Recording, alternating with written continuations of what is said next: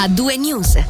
Ben ritrovati ancora con A2 News, appuntamento dedicato all'informazione e alla musica. Ultimo intervento per oggi con la raffica re delle notizie dalla regione dal Ticino. Iniziamo con i problemi legati al lavoro, aggirare la legge sul salario minimo che entrerà in vigore a dicembre tramite la stipulazione di contratti collettivi di lavoro, una pratica sempre più frequente. Di questo sono preoccupati i sindacati Unia e OCST che lo affermano sulla base di segnalazioni da parte di dipendenti attivi in imprese del Mendrisiotto 2018. Le aziende non sarebbero più tre, come noto dopo il caso Tisin, ma molte di più tra le 10 e le 20. Sentiamo il segretario cantonale OCST, Giorgio Fonio. Fondamentalmente quello che abbiamo segnalato questa mattina è il pericolo che altre aziende tentino di aggirare la legge sul salario minimo eh, cercando di eh, aderire ad iniziative eh, almeno dubbiose, definiamole così, iniziative che lo abbiamo denunciato in maniera molto chiara hanno il solo scopo eh, di aggirare la legge calpestando anche quello che è il partenariato sociale vero e proprio, ossia quello fatto da sindacati seri che siamo vicini ai lavoratori sui luoghi di lavoro e da lì ci giungono tutta una serie di segnalazioni. La cosa particolare è questo che, che, che preoccupa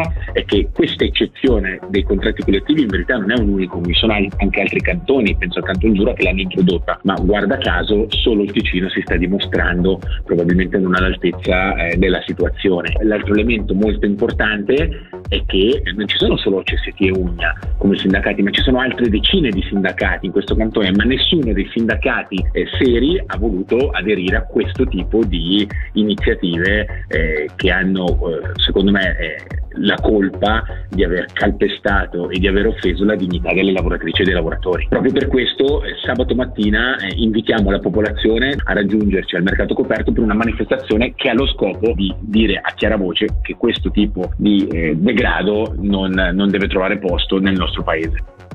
Sono risultati da leccarsi baffi quelli del turismo ticinese per quest'estate. Secondo i dati provvisori forniti dall'Ufficio federale di statistica, la domanda nel nostro cantone dopo un'ottima primavera è letteralmente esplosa tra giugno e agosto.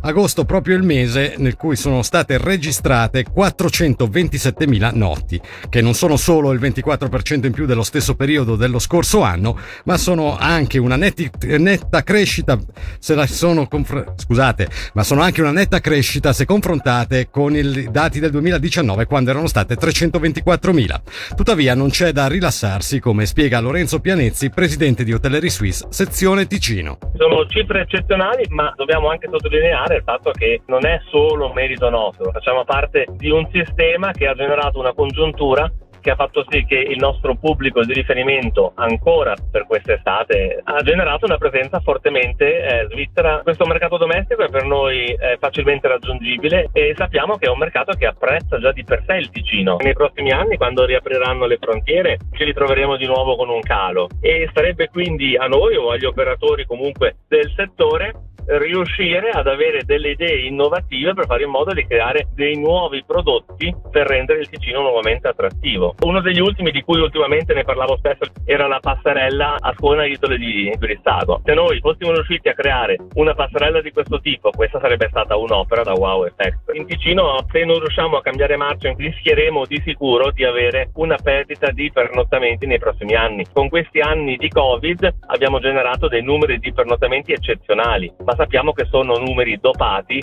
dalla congiuntura attuale.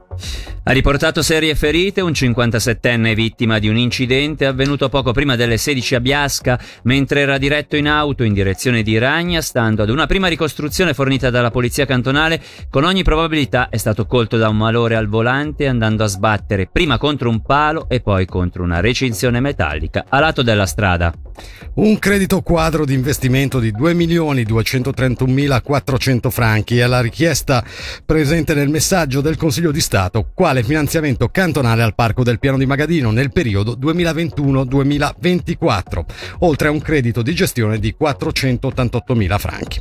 Il parco occupa più della metà della superficie del Piano di Magadino e il progetto di utilizzazione è stato approvato dal Gran Consiglio nel 2014.